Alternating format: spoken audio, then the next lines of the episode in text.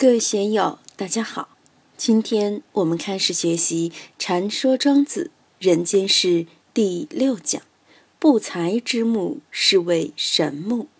大家可以通过查看本段声音简介了解学习内容。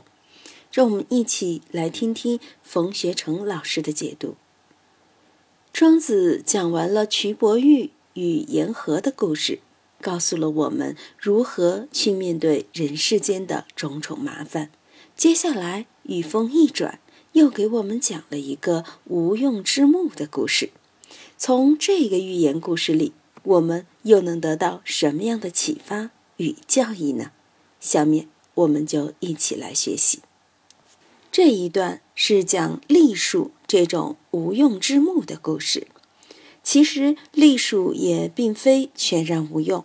北方就有拿栗树叶养榨蚕，拿老树叶喂牲口，以及用作柴薪的。总之，用处还是不少的。只不过在木匠们的眼里，它长得曲里拐弯的，同时材质又差又不中看，连做桌椅器具都嫌它不好，更何况做栋梁之材呢？在下面那一段里，南伯子期。在谈无用之木时，还说到了散木。散木是很有意思的叫法。我们成都有位著名的书画家，就叫林散木。南伯子期由散木又引申出散人，这个就更有说头了。在道教里，坤道也就是女道士，一般取的名字都叫什么散人。全真七子里有个孙不二，就叫清净散人。凡是名字里面取了个什么散人的，就表明自己是无用之人。这个表面上看起来很谦虚，实际在道家看来，无用恰恰是大用。所以，当一个散人，内心也可以是很骄傲的。庄子的价值观念与孔孟儒家的观念有一定的距离，他讲求的是养生、全身安享天年、顺应自然，这是道家的人生主旋律。在这篇文章里面，围绕着这个主旋律，庄子列举了一系列的实例。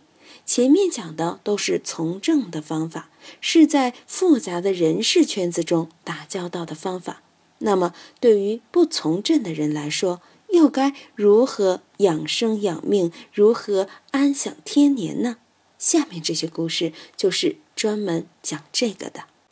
将士之奇，至乎屈原，见立射树，其大必数千牛，斜之百围，其高临山，时任而后有之。其可以为舟者，旁十树。我们看，有个师傅名叫石，他到齐国去，经过屈原这个地方时，看到一棵很大的栗树。这棵栗树不得了啊，枝叶伸展开来，几千头牛都可以在下面遮阴。我们上次和波师兄一起到南华寺。看到寺里有一棵黄桷树，树叶伸展开来，大概也有一两亩大，但是它还是遮不住几千头牛。只不过一两百人在下面遮阴，还是绰绰有余的。所以这棵栗射树能长这么大，就不得了了。什么是栗射树呢？古时的社都是祭祀之地，栗射树就是土地庙前的栗树。有那么一点供人祭拜的功能。其实这种栗树是可以养蚕的，放到现在来说，可以做铁轨的枕木，也可以做家具。它的树叶还可以做染料，也并不是没有用。南方养蚕用桑叶，北方养蚕就用栗树的叶子。不过这棵树虽然是栗树，但是和我们现在的栗树。又有所不同，大概是后来发生变异了吧。斜之百围，就是说它要百人才能围抱，少说也有十丈来粗。其高临山，这棵树高啊，看起来长得跟山一样高了。十仞而后有之，一仞差不多可以换算成八尺，十仞就是八丈。他是说这棵树的树干很直，八丈高以上才生有旁枝。其可以为舟者，旁十树，就是说可以打造成船的大枝丫都有数十根之多。观者如是，降伯不顾，随行不辍。这么大的树，简直都成树精了。中国民间历来都有对树崇拜的习俗。所以，来参观这棵树、到树下来烧香的人就多得不得了。我们在成都郊区经常看到百年老树、千年老树，都被当地的农民或者居士婆婆们用红绳子或者红布围着，树干底下插满了香。遇到初一十五这样的日子，还要上香点蜡、磕头礼拜。所以，我们要看到。万古长如一嘛，这个观者如是的感觉，几千年前和几千年后味道也都差不多的。还有在广东云门寺后有一个土地庙，也是这样。以前有棵老银杏树在那里，后来死了。那棵老树以前的香火很好，死了以后呢，寺院还给它做了一个水泥树干。还修了个亭子，为他盖了这么一个小庙，继续享受香火，而且香火仍然很好。观者如是，就是说前来烧香的人、看热闹的人，就像菜市场上赶早市的人那么多。但是这位将伯呢，却看都不看一眼，还是照样走他的路。好的木匠师傅带徒弟，除了要有锯子、斧子、尺子之外，选材料也是很重要的。我们这里有位郎师到赵鸽子家里去过的，他就是一个木器专家。随便的树疙瘩、树皮皮，他拿到一闻就知道是什么树。包括人家送我的灵芝，他拿到一闻就知道是杜仲灵芝，说上面还附有杜仲皮。别人都看不出来是杜仲皮，就他有这个本事。所以，要想成为一个好的木匠，除了会用锯子、刀子、锉子之外，还要学选材、取材的手艺才行。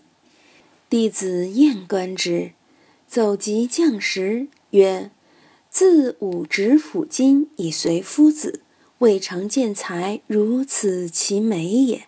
先生不肯试，行不辍。”何也？这个木匠的弟子看到有这么好一棵大树，当然要走上前去饱览一下，感觉一下了。弟子看够了以后，就走到师傅的身边说：“师傅啊，自从我扛把斧子追随师傅以来，已经有很多年了，从来没看到这么好的木材啊。但是您老人家看都不看他一眼，也不停留一下。”就往前走，到底是什么原因呢？讲时见弟子问了，就说：“以以物言之矣。散木也。以为舟则沉，以为棺椁则速腐，以为器则速毁，以为门户则业，以为柱则度，是不才之木也，无所可用。”故能若是之寿。算了算了，我们不要谈这个散木了，这是无用之木啊！散就是无用。说到这里呢，我们就要结合自己的身心来体会了。我们的心也不能散，心散了，心也就无用了。所以道家要抱元守一，要聚精会神。精神散了，瞳孔散了，人就玩完了。所以，我们时常都要说提起精神，提起精神，就是要把有散之气重新聚拢。道家所说的散人，实际上是形散而神不散啊。在庄子里，这个“散”字是很有味道的。以为舟则沉，因为它木质太重了，造成船的话，它就像铁托一样，一会儿就沉下去了。以为棺椁则速腐。你要用它做棺材的话，很快就朽烂了。以为器则速毁，因为它的材质太酥脆了。把它做成家具的话，很快就朽了。以为门户则业，如果把它做成门户的话，一会儿它又要留点浆汁出来。以为柱则蠹，把它做成柱子吧，可能它又要遭虫吃。一大群白蚂蚁一会儿就跑来了。总之，它是一根不才之木，毫无用处，没有哪个木匠。会光顾他，所以他才能够活了这么高的年寿。今天就读到这里，欢迎大家在评论中分享所思所得。我是万万，我在成都龙江书院为您读书。